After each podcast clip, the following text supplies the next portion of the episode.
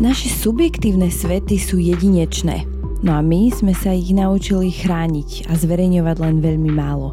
Aj pred ľuďmi, ktorí by nám mali byť najbližšie. To je jeden z dôvodov, prečo sa z partnerských vzťahov často vytráca blízkosť. Hovorí psychológ Jan Hrustič. Ako tomu môžeme predchádzať a ako pracovať na tom, aby sme boli v partnerstve naozaj spokojní? Určite pomôže osvojiť si niekoľko základných psychologických spôsobov správania sa, ako je napríklad akceptácia prežívania, umenie konverzácie či odvaha byť sám sebou a psychicky nezávislý. Toto všetko a oveľa viac rozoberáme v najnovšej epizóde podcastu Nevyhorený, ktorej témou bolo budovanie blízkych vzťahov. Prejavujeme sa len omrvinkami z toho, čím disponujeme v skutočnosti čím je naša skutočná kvalita, keby sme boli sami sebou, keby sme nepoužívali vzorce správania, s ktorými sme sa identifikovali, ale ktoré nie sú e, naše, keby sme boli statoční a využívali našu autentičnosť, našu spontánnosť, našu otvorenosť, hej, tak to by bolo všetko úplne inak. Moje meno je Zuzana Matuščáková a druhú sériu podcastu Nevyhorený vám prináša Forbes Slovensko a čistá energia od SPP. No a ešte predtým, ako prejdeme k samotnej epizóde, by som s vami rada zdieľala jednu skvelú správu a to, že sme opäť naskladnili dlhodobo vypredaný dizajnový magazín Nevyhorený o tom, ako sa starať o seba a svojich blízkych. Nájdete v ňom podnetné príbehy a rozhovory nielen so psychológmi o hľadaní šťastia, zmysluplnosti a seba samého v tejto bláznivej dobe. Ak ho ešte nemáte, tak pridávam odkaz do popisku tohto podcastu.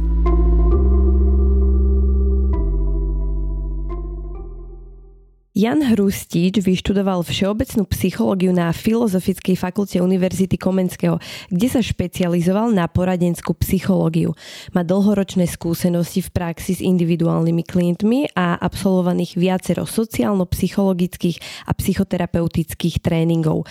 Posledné roky sa venuje primárne rodinnému a partnerskému poradenstvu a vydal skvelú knihu s názvom Od osamelosti k blízkému vzťahu v partnerstve. No a o tejto téme sa spolu budeme rozprávať. Dobrý deň, vítajte v podcaste Nevyhorený. Pán Hrustič, v úvode vašej knihy píšete, citujem, partnerský vzťah je jedinečný, presnejšie povedané. Mohol by byť jedinečný, keby sme v ňom boli schopní prežívať psychickú blízkosť, pocit bezpečia, istoty, spolahlivosti a úplný psychický azyl. V skutočnosti to tak nie je. Koniec citácie. A musím priznať, že mňa to tak trošku vydesilo na prvý pohľad a možno rada by som to tak na úvod aj adresovala, aby sme si tú tému rozmenili na drobné. Aké sú možno tie problémy, ktoré vy badáte v dnešných eh, vzťahoch? Eh, nie len možno to, čo sa deje a nemalo by sa, ale aj to, čo sa nedieje a malo by sa. OK, ja sa vrátim k tej citácii, že partnerský vzťah je jedinečný. Je skutočne pre náš život jedinečný, pretože to je na roky a roky, kedy si ľudia spolu v jednom priestore, zakladajú si rodinu, potom je tam rodinná atmosféra. Čiže nič nie je tak jedinečnejšie ako partnerský vzťah. Nič. Rodičovský vzťah trvá do našej dospelosti, ale potom už to strieda na celý život partnerský vzťah. Hej, takže to je fakt jedinečné.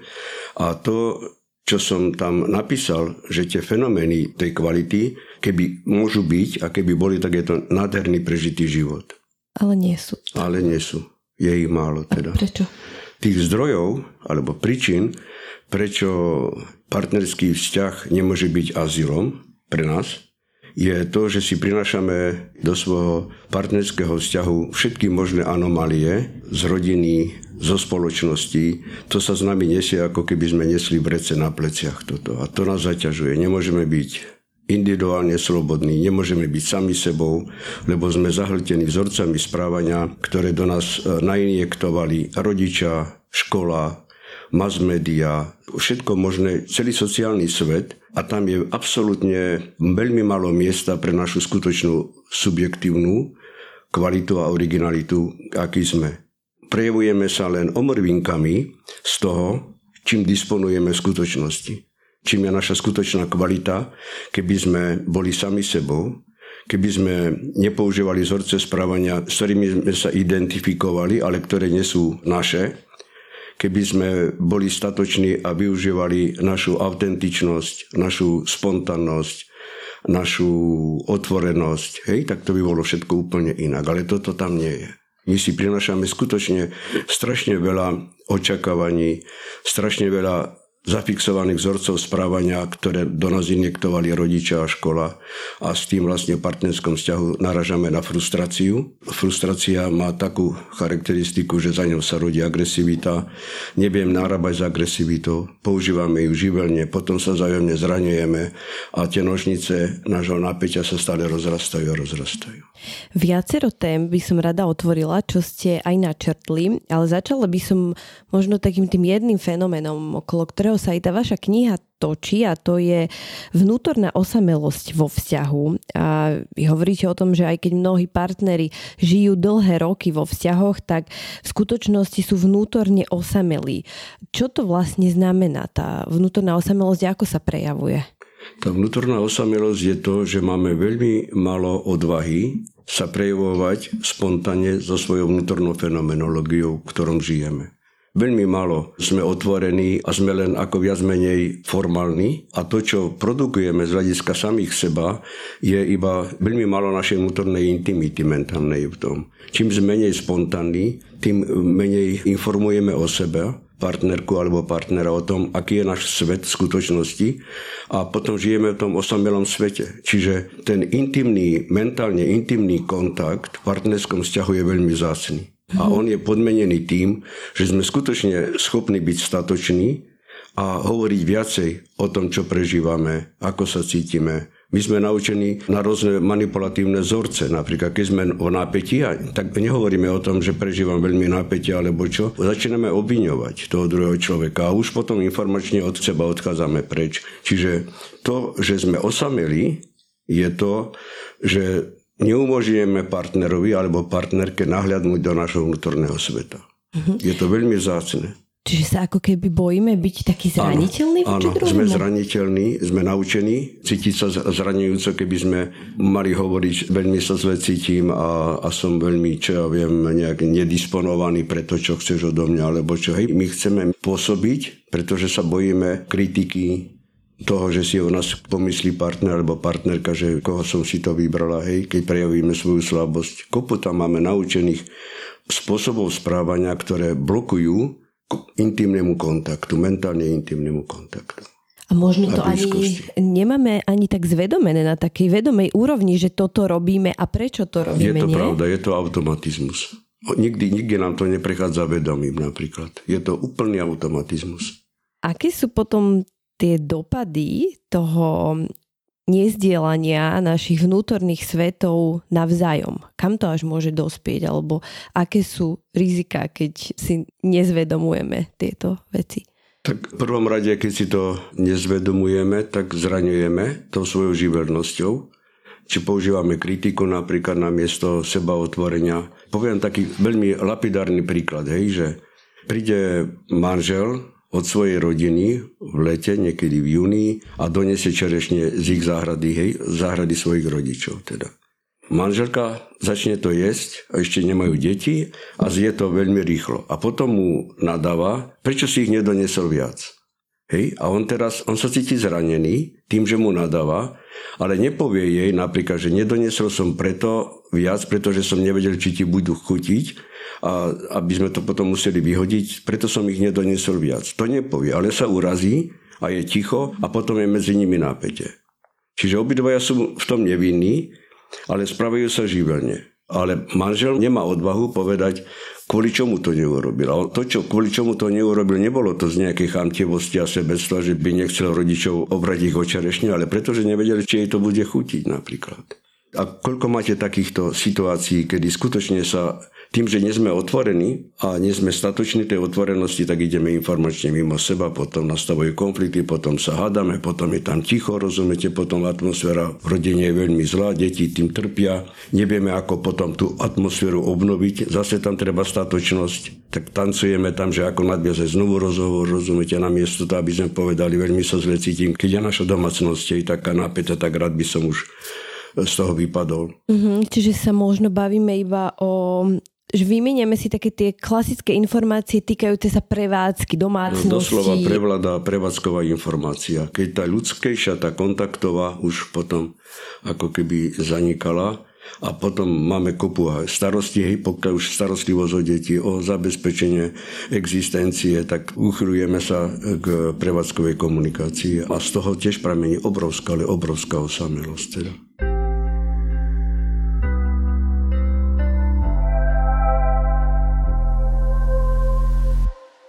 Pár epizód dozadu nám práve v jednom rozhovore o spätnej väzbe sme sa vtedy rozprávali s psychoterapeutom a koučom Vladimírom Hambalkom a on nám vtedy povedal takú jednu zaujímavú vec, vo mne to zarezonovalo, že by sme sa mali spolu rozprávať aj o tom, ako sa spolu rozprávame, nie len čo rozprávame, tak to mi prišlo také veľmi prínosné aj vlastne v tých partnerských vzťahoch, že ako spolu komunikujeme, eh, že to je možno také fajn. Tam v tej knihe máte kapitolu mojej o konverzácii. Hej, tam je dosť rozsiahla kapitola a malo ľudí pozná psychické mechanizmy konverzácie. A ona je úplne odlišná od komunikácie.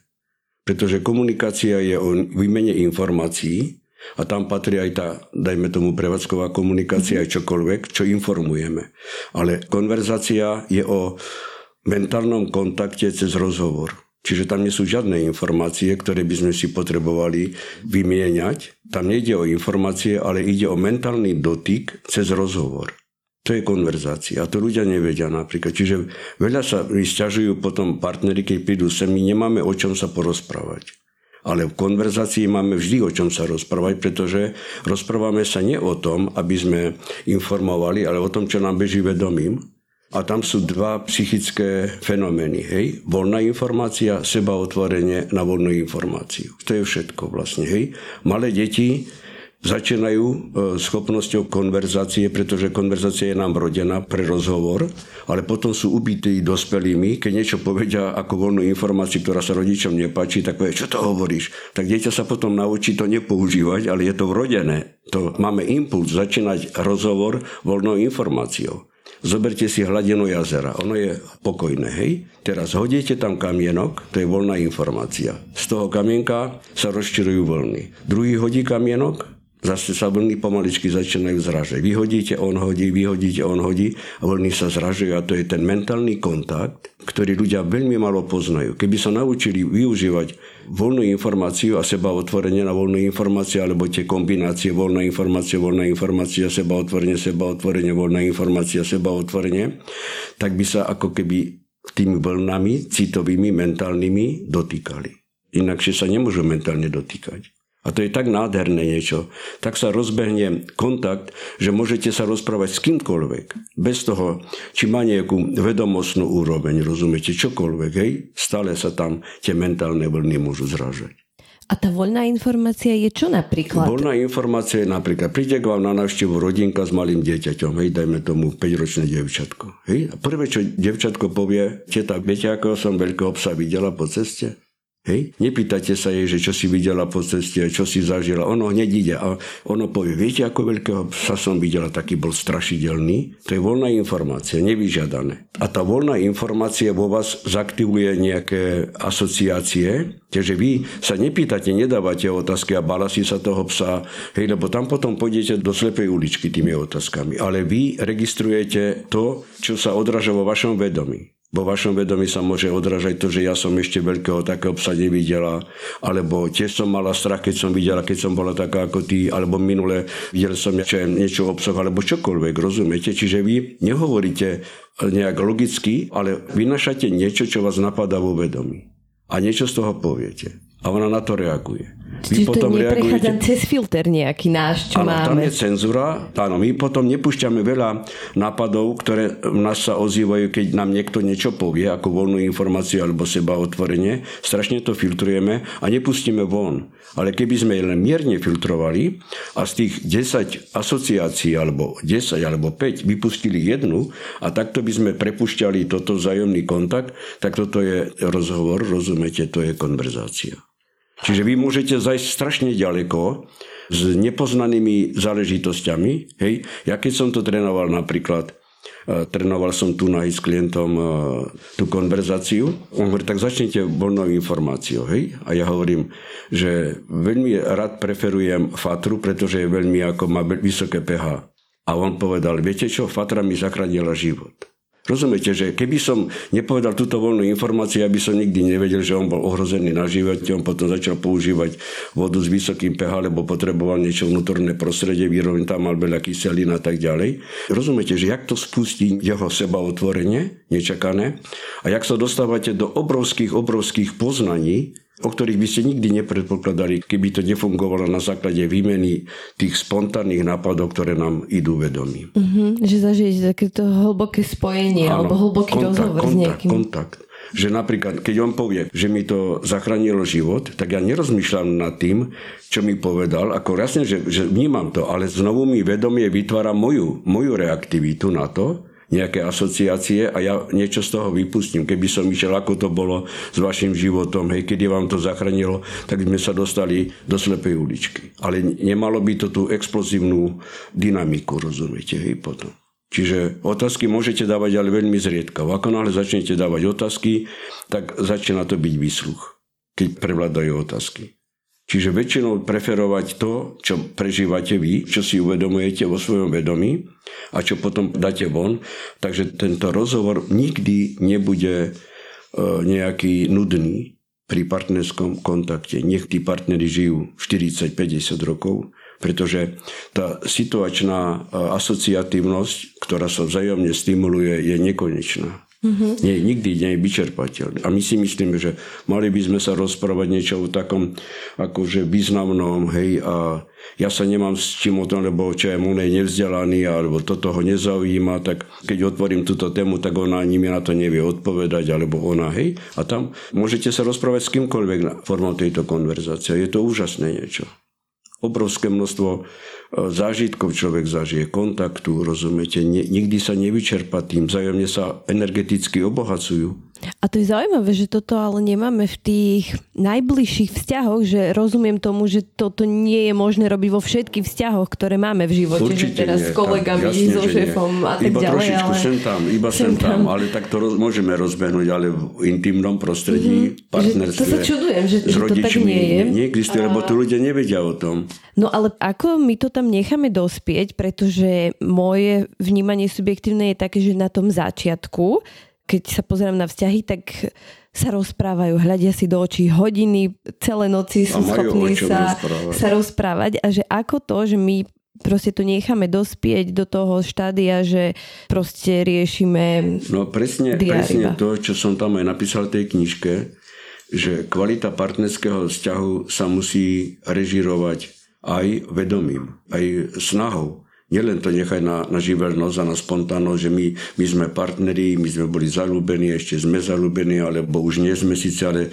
ako to, že teraz sa nemáme o čom rozprávať, hej, tak to, čaká sa na tú živelnosť a spontánnosť, ale mali by sme začať s volou, s volovým systémom. Tak ako ja som tam napísal, ako keď máte záhradu, a aby záhrada bola pekná, aby ste sa dobre v nej cítila, rozumiete, musíte investovať dosť veľa úsilia na to, aby ste ošetrovala rastlinky, rozumiete, kvety, vedela, čo máte tam ako, ako zalievku dávať, alebo použijete niečo jedovatého a to je naša agresivita a kvalita nášho vzťahu zaniká potom. Mm-hmm.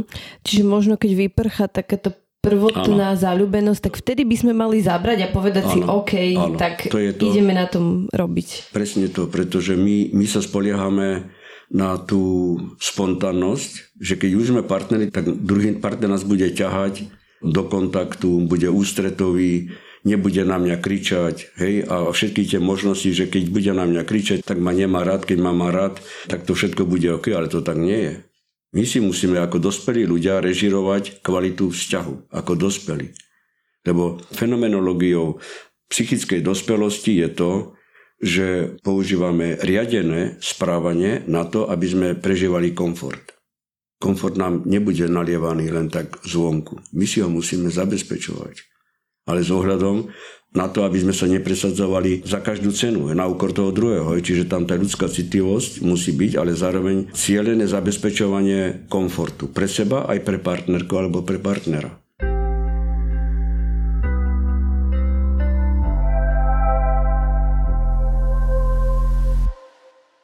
Vy hovoríte aj o takých viacerých kvalitách, ktoré by sme mali v tom vzťahu kultivovať. Niektoré sme už spomenuli, ale poďme si ich možno ešte viac rozobrať. Mňa na úvod veľmi zaujalo bytie sám sebou v tom vzťahu, že vlastne aj ako sme už vraveli, že sme sa naučili blokovať veci, ktoré partnerovi hovoríme práve z nejakého strachu, že ako zareaguje a bojíme sa tej zraniteľnosti.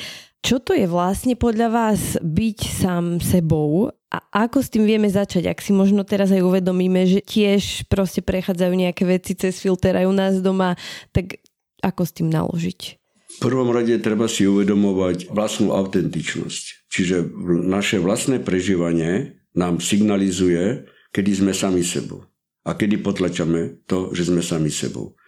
Hej, takže čo najmenej e, byť doslova zbabeli zo strachu, že ako na to partner alebo partnerka bude reagovať, keď poviem niečo, čo je pre mňa pravdivé a dôležité napríklad. Hej? My tedy akože bojíme sa hnevu, lebo keď niečo ako chceme blokovať, dajme tomu, že niečo sa nám nepačí, že partner alebo partnerka povie, že tak chcela by som, alebo chcel by som auto a stojí 30 tisíc, aby takéto drahé nechcete, rozumiete, tak vtedy tá autentičnosť je v tom, že poviem, že nie, tak sa bude na mňa hnevať, bude z toho zle, bude to veľmi nepríjemné a tak ďalej, tak radšej ustúpite, ale vnútorne ste nespokojní, potom alebo nespokojná. Treba si uvedomiť, že nemáme dôvod sa bať hnevu. My sa bojíme hnevu. Ale už nie sme deti, my sme sa bali hnevu rodičov. Ako deti sme boli voči hnevu rodičom bezmocní. Čiže preto sme potlačali sami seba, pretože sme počítali s tým, že sa na nás nahnevajú rodičia a potom sme boli radšej ticho. Ale čo urobí dieťa, kam pôjde? Hej? Nie je nezávislé. Je závislé na tých rodičoch teda. Takže už teraz si uvedomiť, som dospelý, Nemám dôvod, žiaden dôvod sa bať. Keď sa nahneva, nahneva sa zakonite, ale máme rozhovor medzi sebou, máme informačnú výmenu, my, my sa dohodneme na to, je tam nejaký kompromis a tak ďalej, ale musím do toho vstúpiť. Veľa manželstiev sa doslova rozpadáva na základe toho, že jeden z partnerov nebojuje o svoj životný partnerský priestor v tom partnerskom vzťahu. Ustupuje, namiesto toho, aby na začiatku vzťahu, keď žijú spolu, zabojoval o ten priestor ale vzájomné zabojovanie. Jeden z nich je dominantnejší, tak ten zabojuje a ten druhý je utlačaný. A potom po 20 rokoch to vedie k rozpadu vzťahu. Čiže nejako dlhodobo frustrovaný, nedáva to Áno, najavo. Nedalo. A potom už, keď prekročí sa nejaká hranica, už potom nemá ani priestor na to, aby si zabezpečil svoj životný priestor. Nemá ani priestor. Čiže stále tá schopnosť uvedomovať sa, som dospelý, Mám právo na životný priestor, jasne, že nie absolútny, aby som si mohol robiť, čo chcem, lebo partnerstvo to je predsa len limitácia slobody, ale stále je tam možnosť sa dohodnúť na kompromisoch. Pokiaľ o to nezabojujeme, tak perspektívne to partnerstvo zaniká. Uh-huh. Vy ste aj napísali, mne sa to veľmi páčilo, že čím viac sú partnery psychicky nezávislí a čím viac sú ako keby v tom vzťahu aj že samostatní, tak tým krajší a perspektívnejší kontakt môžu mať. To sa mi veľmi páčilo, lebo aj sa tým tak osobne tým lebo, žijem. Lebo tam absentuje alebo nešarapatí závislosť. Pokiaľ je človek v tom partnerskom vzťahu nemá subjektívny pocit nezávislosti, tak opačne je to závislosť. A keď je človek závislý, tak je obmedzovaný, je limitovaný, je úzkostný, rozumiete, nie je schopný sa presadzovať, lebo je závislý. Má tam množstva strachov. Čiže tým, že je nezávislý, tak sa nebojí, ale zase nie je psychopat, aby likvidoval partnerku alebo partnera na úkol svojho správania. Čiže tam vždy, pokiaľ sú psychicky zdraví obidvaja, tak majú dôvod na to, aby neboli závislí na sebe. Mm-hmm. Závislosť sa veľmi nejak e, zle definuje alebo chápe, alebo pristupujeme s tým, že pokiaľ budem nezávislý, tak toho partnera a partnerku nebudem vrať. To nie je pravda. Hej? Čím je väčšia vnútorná sloboda v tom vzťahu, tým je intenzívnejšia kvalita vzťahu z pozície nezávislosti. Toho človeka si dovolím teda partnera a partneru mať tak rád naplno, lebo keď som na ňom závislý, tak ho mám len z nejakých dôvodov emotívnych, takých akože úzkostných a tak ďalej, hej, že aby som niečo nepovedal a keď niečo poviem, tak bude to zlé a tak ďalej, hej, ale čo je paradoxné napríklad, nie, to nie je paradoxné, to je prirodzené. Hej, že manželky alebo partnerky cítia diskomfort, pokiaľ ten partner je na nich závislý napríklad. Hej? Oveľa lepšie sa cítia a sú imponovanejší pre kvalitný vzťah vtedy, keď ten partner nie je na nich závislý. Že majú sa o koho oprieť. majú dôveru, majú istotu v tom vzťahu, ale pokiaľ je partner závislý, stráca kredit, rozumiete, muža partnera. Pretože takýto partner môže, čo ja viem, toľko som jej urobil, toto všetko, čo vidím na jej očiach, tak jej urobím a ona napriek tomu si ma neváži. Úplne je to prirodzené správanie partnerky. A muži to tak nemajú? Muži to tak nemajú. Prečo? No, oni, oni skôr potrebujú tú závislosť partnerky. To je ich nejak vrodená prirodzenosť, rozumiete. Mm, to Ale je to je väčšie množstvo mužov, podľa tých skúseností, čo mám, to boli tisícky ľudí, čo prechádzali poradenstvom. Väčšie množstvo mužov sú radšej, keď tá partnerka je na nich závislá. Niečo ich tam ako to mačovstvo sa v nich tak ako aktivuje. Hej? Mm-hmm. Ale dosť veľké percento, samozrejme, nie je to väčšie, sú veľmi radi, keď tá partnerka je nezávislá. Hej? Mm-hmm. To je no potom nádherné. Aj majú z toho radosť, rozumiete, hej? že môže zarábať aj viac ako on ale majú tam tie kontaktové dotykové miesta kvalitné. Hej, napriek tomu nemá pocit zranenia, že ja som muž a nezarábam viac ako ona. Možno aj s nejakými rodovými stereotypmi ano. toto súvisí, že keď už teraz možno niektorí vychovávame tie deti inak, tak aj tie deti potom možno budú v tých vzťahoch inak pristupovať Určite. k tomu. To napodobňujú rodičov. Veď si predstavte, že tisícky rokov bola sloboda ženy potlačaná. Hej? Z tisícky rokov, aká je to genetická anomália, keď sa tak zoberie, hej? Že ako náhle začínajú ženy prežívať pocit toho, aby boli reciproční v tom vzťahu, aby mali rovnaké práva a rovnaké hodnotové systémy, tak tí muži ako veľmi ťažko ustupujú z tých svojich pozícií, ktoré ich držali tisícky rokov. Poďme možno ešte späť k tomu byť sám sebou. Akú úlohu tá ako keby náša neschopnosť alebo strach z tohto tam zohráva to, že nevieme narábať s emóciami, či už svojimi, alebo emóciami toho druhého, že sa, ja neviem, bojíme. To, čo ste hovorili, že možno máme ešte z detstva zakorenené, že nevieme, ako zareaguje a ja neviem spracovávať emócie toho druhého. No, toto je zranujúca oblasť, hej, že máme ako keby rutine naučené obavy stretávať sa so silnými emóciami. Keď sa stretávame so silnými emóciami, tak nás to zúskosňuje.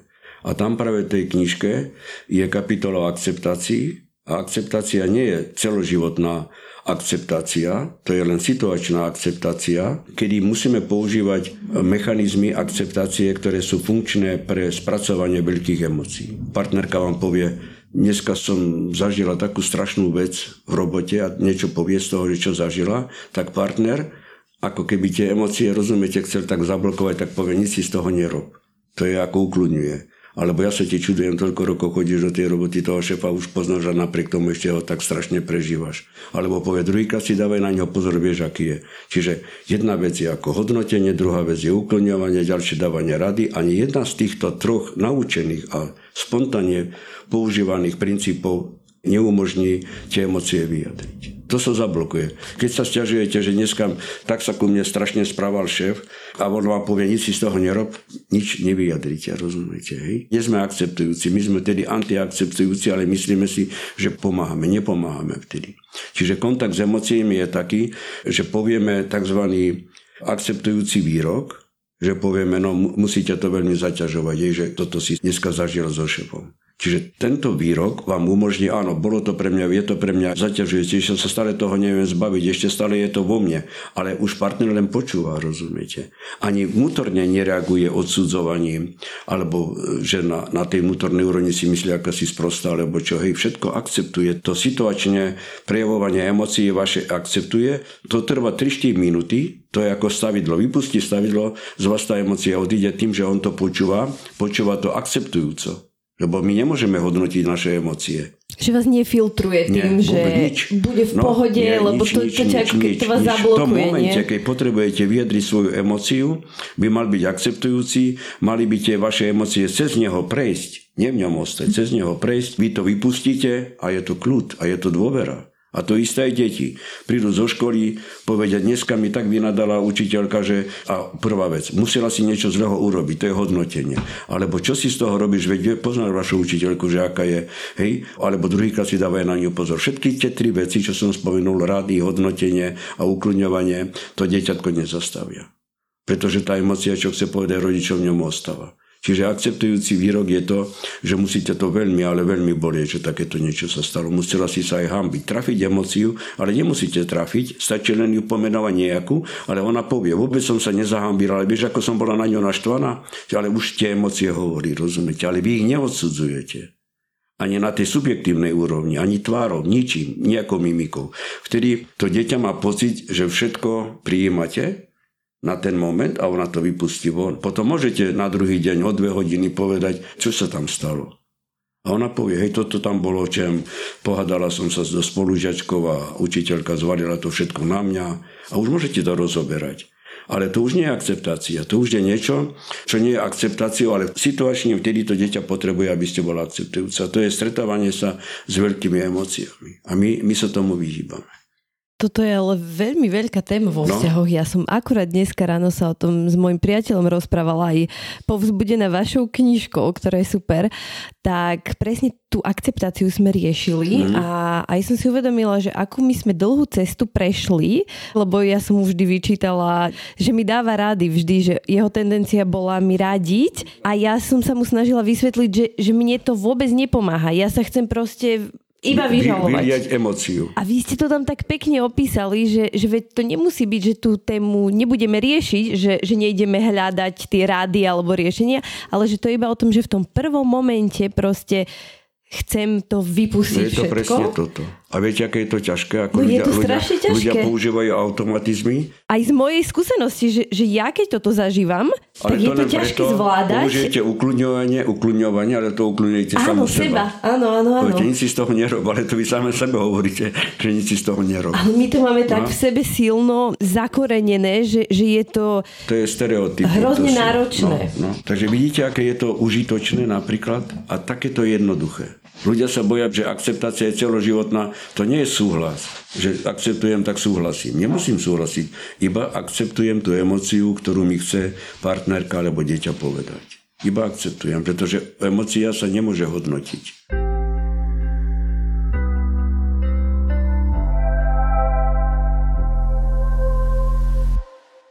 Čo ľuďom robí ešte problémy pri pochopení konceptu akceptácie? Mňa osobne veľmi zaujal práve ten rozdiel medzi akceptovaním prežívania a akceptovaním správania. To je veľmi dôležité napríklad, hej, že e, rozlišovať to, že dieťa napríklad sa nahnevá a začne kopať do dverí. Alebo aj do mami napríklad, hej, keď cíti lásku od mami, tak si môže dovoliť čokoľvek.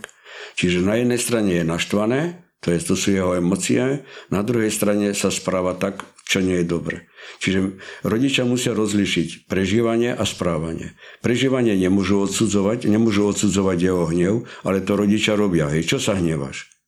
Ale to, že sa dieťa hnevá, je automatizmus, ono za to nemôže. Ale mali by sa zaoberať tým, ako sa správa. A kultivovať jeho správanie. A to je tak vo všetkom. Že správanie je niečo, čo sa dá kultivovať, čo sa dá opravovať, o čom sa dá rozprávať, čo sa nedá rešpektovať, ani akceptovať, keď je zle, ale emócie áno. To je ten rozdiel. Takže keď sa stiažuje partnerka partnerovi, čo všetko prežila, to je OK. Ale keď mu začne nadávať, to už je správanie, hej, tak tam už potom by mal nastavovať jeden alebo druhý hranice správania. Čiže správanie je niečo, čo by sa malo kultivovať, obmedzovať, formovať a zaoberať sa tým. Stále a stále a stále. Aj deti sa dajú naučiť, že keď povie nieko, prosím ťa do mňa, hej, pretože to nie je dobré, radšej ten hnev vyjadri inakšie a učíme ho kultivovanému vyjadrovaniu hnevu. A kultivované vyjadrovanie hnevu, a to patrí aj pre dospelých, nie je správať sa s tým hnevom. Každý hnev je deštruktívny, takže je likvidačný. Či už používame také uražujúce výrazy, rozumiete, alebo čokoľvek, už je zvýšený tón zraňuje napríklad, v ktorom je hnev ale používame seba otvorenie. Je strašne, ale strašne som nahnevaný alebo nahnevaná. A to má takú silu vyniesť ten hnev von, možno ešte väčšie, ako keby sme sa s tým hnevom správali. Čiže keď začneme používať seba otvorenie, pomenovanie svojej emócie, tak sa stane z toho postupne, postupne návyk a úplne to bude bez zraňovania. Alebo to nebudeme robiť, nebudeme sa to učiť a budeme živelne sa správať s nebom. Čiže aj teraz, keď som išiel napríklad do električke, bol tam detko s dvoma vnúkmi, hej, sedeli tam a oni sa začali tak hašteriť obidvaja, ale tak pekne, hej. A on takto ukázal najprv rukou, toleroval, toleroval a potom ich zmlátil, rozumiete, obidvoch. Tak keby povedal, hnevá ma to, že, že sa tak jeden druhého napadá, hej, a pre mňa je to nepríjemné, nerobte to, je to úplne niečo iného, ako ukáže výstražne prst a potom ich zmláti. Zmlatil ich po rukoch obidva, aby to bolo spravodlivé, tak ja som mu nič nechcel povedať, by sa obratil proti mne a tak som to sledoval. Dve minútky boli ticho, potom sa zase začali. On zase výstrhá, rozumiete, namiesto toho, aby povedal, nerobte to, hnevate ma, strašne ma hnevate. To je kultivované vyjadrenie hnevu. A my to možno ani nevieme robiť, sa tak zamýšľam nahlas, že pretože sa nám nedostáva tej akceptácie, že to sú možno také spojené nádoby v tom vzťahu, že ja nemôžem byť úplne zraniteľný, keď tá druhá strana nie je voči mne akceptujúca, lebo ma to ako keby potom blokuje aj do budúcna, ako keby nepokračovať v tej mojej emócii, nie? Sme dospelí, ako som hovoril, máme povinnosť zabezpečovať si svoj komfort. To znamená, že keď partner nie je akceptujúci, tak si tú akceptáciu budeme pomaličky, pomaličky žiadať.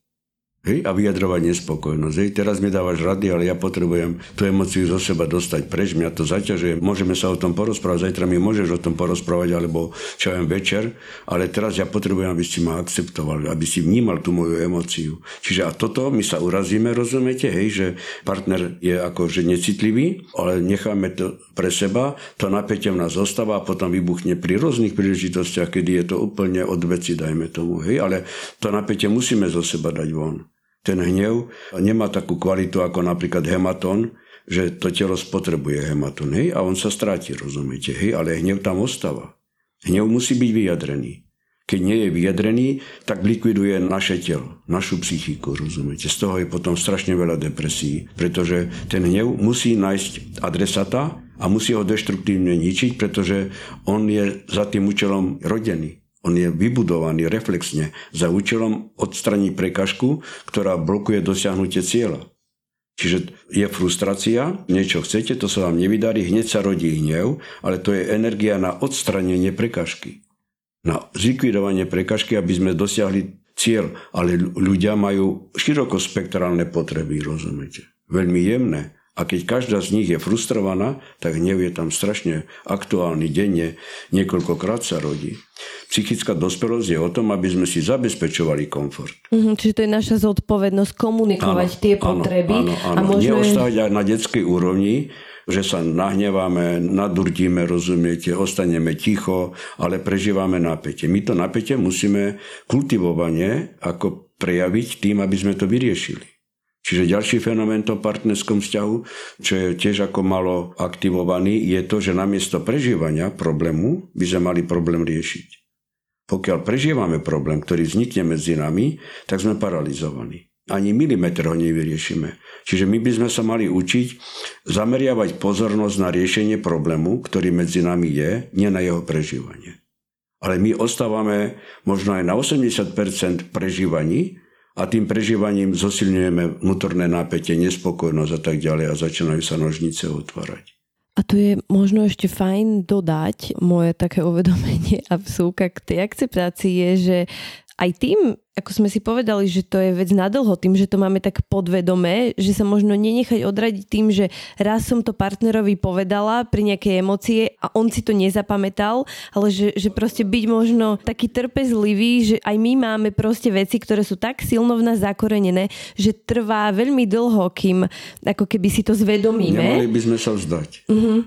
Viete, tak. my sa zdáme pri prvom, nahneváme sa, tak ja mu to hovorím a on na mňa kašle. Hej, absolútne ku mne necitlivý, ani nechce vnímať, čo mu hovorím. Tak to zopakujeme. A to je tá schopnosť dospelej psychiky vyriešiť problém, ktorý nás likviduje. Nás likviduje, rozumiete. A my ju musíme dať tak, aby sme mali, prežívali komfort. Čiže keď sa vrátime k tej prvej citácii tej knižke, že partnerstvo by malo byť azylom, vzájomným, je to niečo nádherné, hej, byť v azylu, nie v nejakom napätí, niekedy až také situácie sú, že ani sa im nechce ísť domov, rozumiete, z roboty, rozumiete, alebo odkiaľ, hej, lebo idú do, do napäťa, rozumiete, hej, takže my si to môžeme režirovať, nie že môžeme, mali by sme si to režirovať sami. aby sme zabezpečili, pokiaľ ten partner nie je psychopat, u psychopata to nejde, rozumiete, hej? Pokiaľ je psychicky zdravý, tak je tam dobrá perspektíva zabezpečovať si ten azyl. Tou mm-hmm. trpezlivosťou, hej, a opakovaním požiadavky.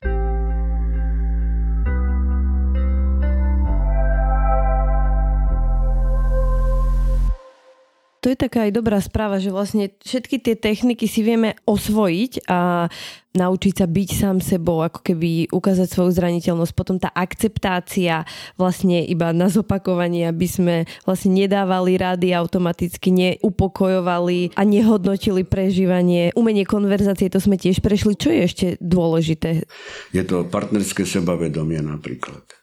Takže my si prinašame svoje sebavedomie tiež e, na základe nejakej identity, ktorú sme dostali injektážou zvonku od rodičov alebo od, od kohokoľvek nejakou sugestívnou silou. Napríklad, čo ja, máte dva roky, hej, e, s rodičmi idete po ulici, je tam kalúž, rozumiete, hej, a skočíte do kalúže, dajme tomu, čo dieťatko má strašne rád, hej, to skákanie do kalúže, toho ťaha.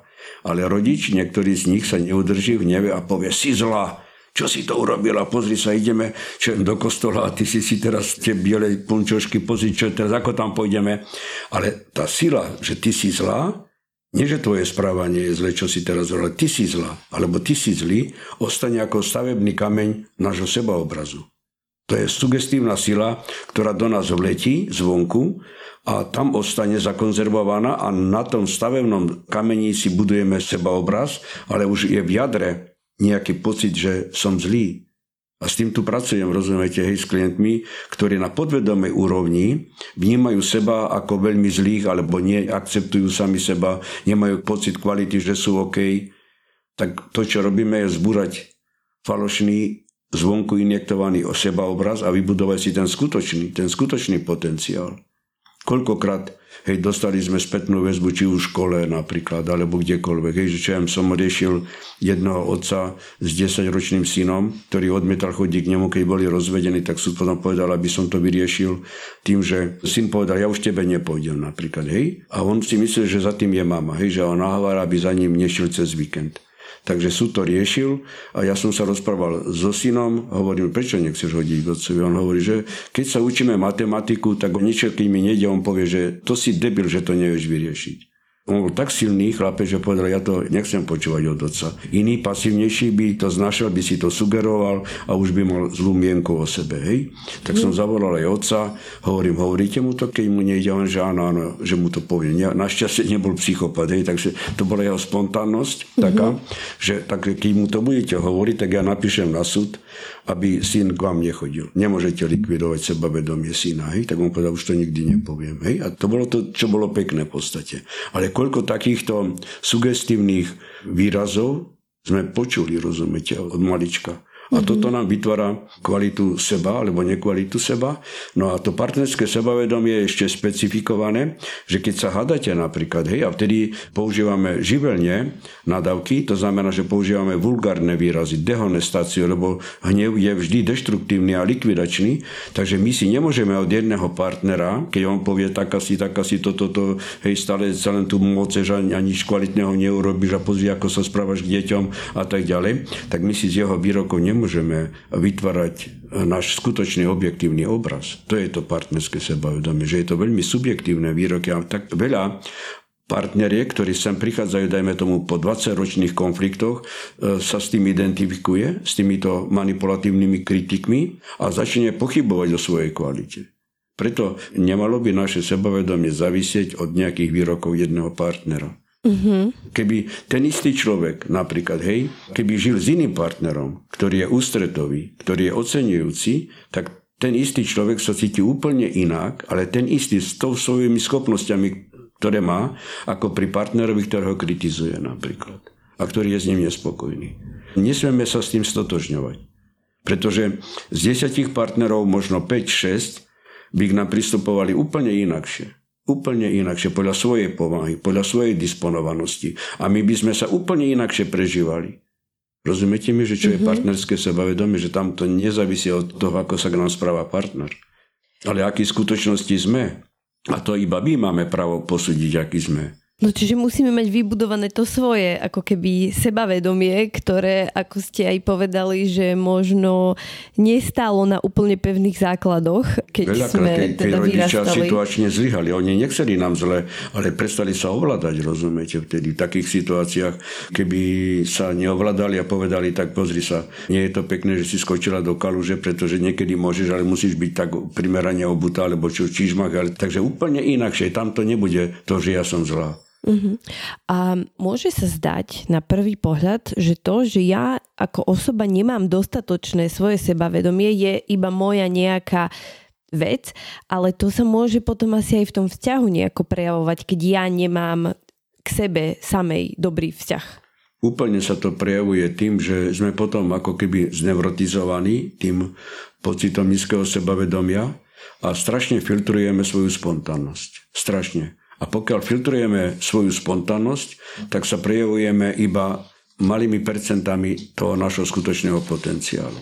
Ale ľudia nás prežívajú podľa toho, nie aký sme v skutočnosti, ale ako sa prejavujeme. Keď sa prejavujeme len maličkým filtrom, cez silný filter len trošku zo seba, tak oni nás podľa toho posudzujú. A podľa toho aj nás prežívajú. Podľa toho sa aj k nám správajú.